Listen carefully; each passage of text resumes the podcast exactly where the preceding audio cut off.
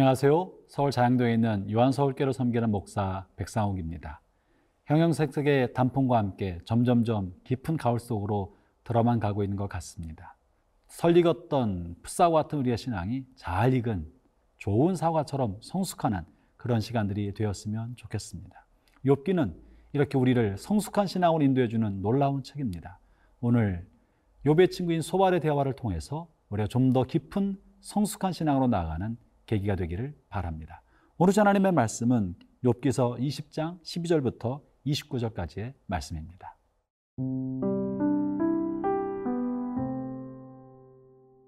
욥기 20장 12절에서 29절 말씀입니다. 그는 비록 악을 달게 여겨 혀 밑에 감추며 아껴서 버리지 아니하고 입천장에 물고 있을지라도 그의 음식이 창자 속에서 변하며 뱃속에서 독사의 쓸개가 되느니라. 그가 재물을 삼켰을지라도 토할 것은 하나님이 그의 배에서 토로 나오게 하심이니 그는 독사의 독을 빨며 뱀의 혀에 죽을 것이라. 그는 강, 곧 꿀과 엉긴 젖이 흐르는 강을 보지 못할 것이요.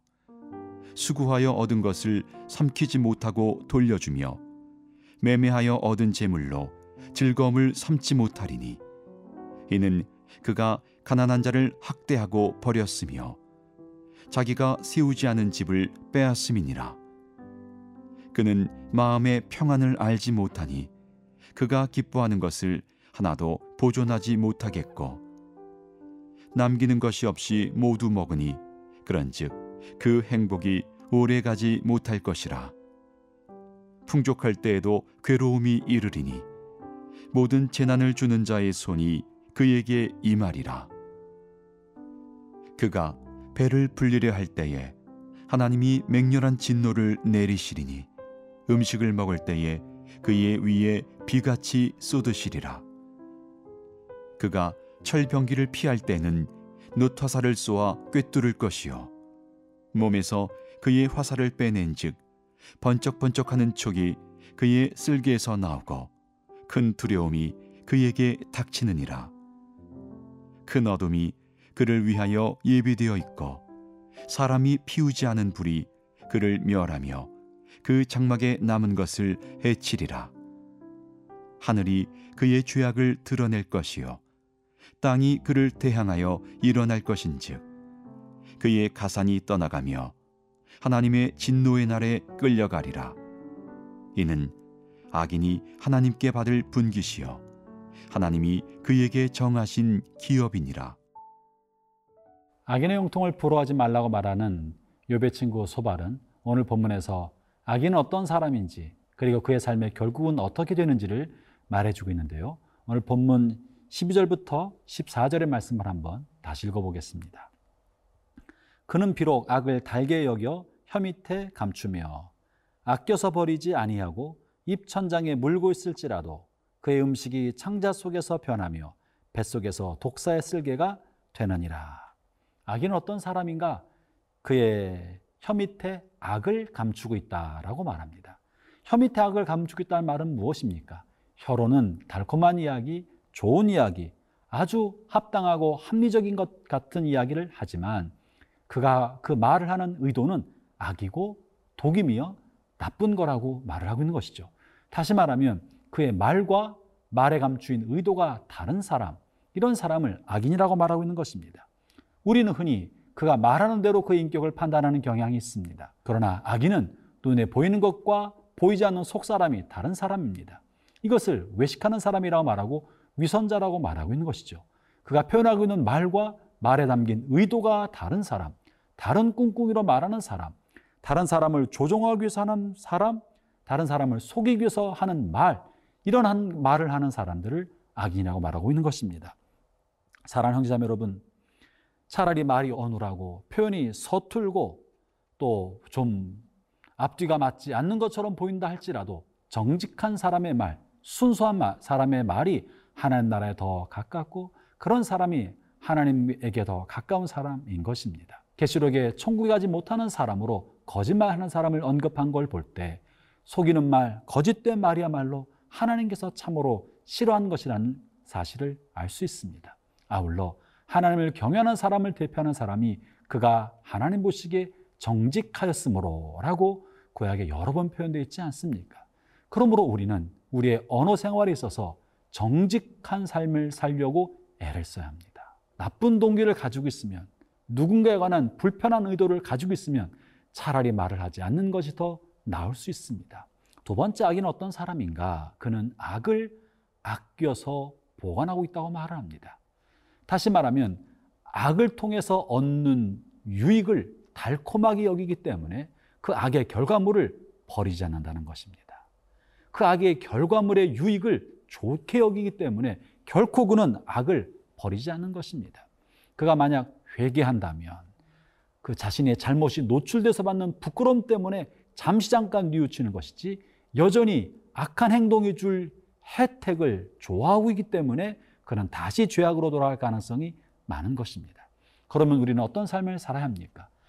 악한 의도와 악한 행위로 얻는 혜택을 미워하게, 싫어하게, 거부하며 거절하는 삶을 살아야 하는 것입니다. 아무리 좋은 혜택이 온다 할지라도 악한 것으로 인해 얻어진 혜택은 거절하도록 달콤하게 여기지 않아야 한다는 것이죠. 그것이 오늘 본문에서 아껴버리지 아니하며 입천장에 물고 있다는 말로 표현된 것입니다. 사랑하는 형제자매 여러분, 오늘을 살아가는 동안에 여러분 어떤 삶을 사시겠습니까? 결과물이 좋으면 동기는 나쁘고 방법은 나빠도 상관없는 것입니까? 그러지 않지 않습니까? 깨끗한 마음으로 올바른 선택의 길을 걸어가서 결과는 하나님이 주신 줄 알고 신실하고 성실하게 살아가는 복된 하루가 되시기를 축원합니다.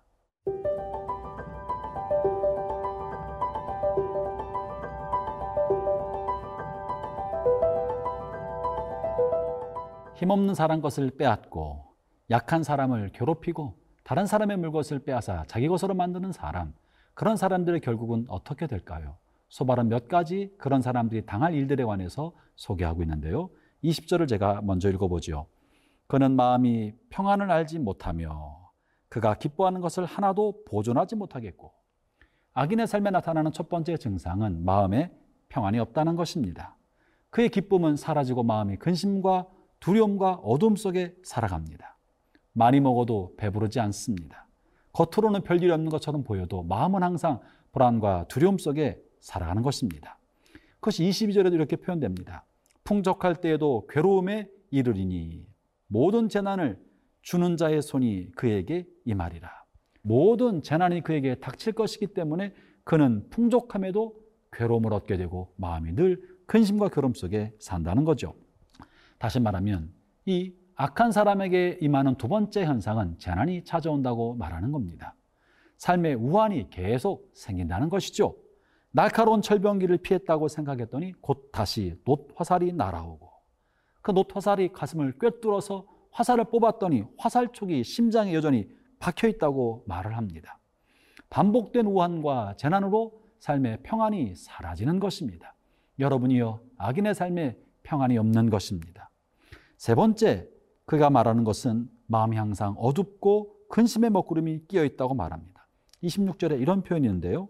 큰 어둠이 그를 위해 예비되어 있고 큰 어둠이 그의 마음속에 늘 덮고 있는 것입니다. 사랑하는 형제자매 여러분, 죄를 지은 사람의 영혼에는 평안함이 없습니다. 바람을 피우는 사람이 어떻게 평안히 발 뻗고 잘 수 있겠습니까? 다른 사람에게 사기치고 돌아다니는 사람이 어떻게 편안하게 거리를 활보할 수가 있겠습니까? 아무도 나를 쫓아오지 않아도 늘 쫓기는 것처럼 불안하고 누가 나를 쳐다보고 있을 것만 같아서 두리번 두리번 거는 인생을 살지 않겠습니까? 그러므로 악인의 삶은 평안이 없다고 말하고 마음이 늘 어둠과 근심의 먹구름이 덮고 있다고 말하는 것입니다. 그리고 네 번째로 마침내 하나님께서 그의 죄악을 만천하에 드러낸다고 말씀하십니다. 형제자매 여러분, 바지 주머니 속에 있는 송곳이 어떻게 겉으로 삐져나오지 않겠습니까? 습관적이고 반복되는 죄를 짓는 사람이 어떻게 그 죄가 세상에 알려지지 않겠습니까? 하나님께서 그것을 드러내시는 것입니다. 스스로 고백하고 회개하여 돌이키게 하시든지 누군가에 의해서 그것을 드러나게 하셔서 마침내 그가 그의 죄악을 알게 만들고 무사람으로 하여금 그것을 발견하게 만들어서 죄를 감추지 못하게 하는 것입니다. 그러므로 이 땅에 사는 동안에 우리는 우리의 죄를 하나님 앞에 자복하고 죄 묶임과 속박으로부터 벗어나야 할 것입니다. 죄로부터 자유할 때 비로소 마음엔 평강이 찾아오고 영혼에는 기쁨이 회복되게 될 것입니다.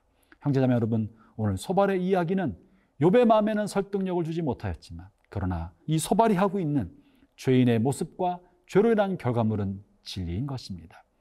우리는 그리스도 예수님의 구원의 은총으로 거듭나고 새롭게 된 사람입니다. 우리의 삶 속에 악인의 모습이 나타나지 않도록 정직하고 진실한 삶을 살아가는 이 복된 하루 되시기를 주의 이름으로 축원합니다.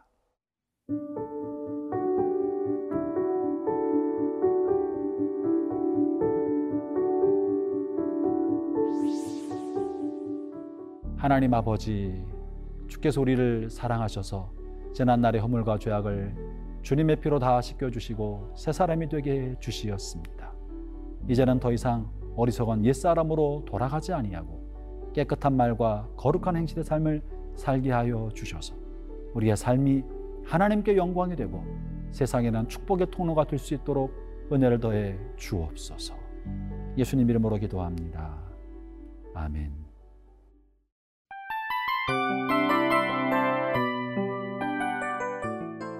이 프로그램은 청취자 여러분의 소중한 후원으로 제작됩니다.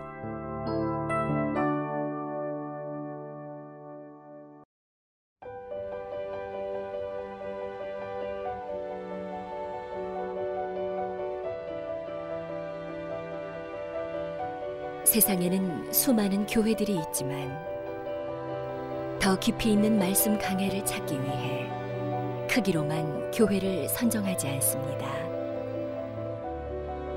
보다 좋은 영적 콘텐츠를 더 많이 나누기 위해 방송비를 받지 않습니다.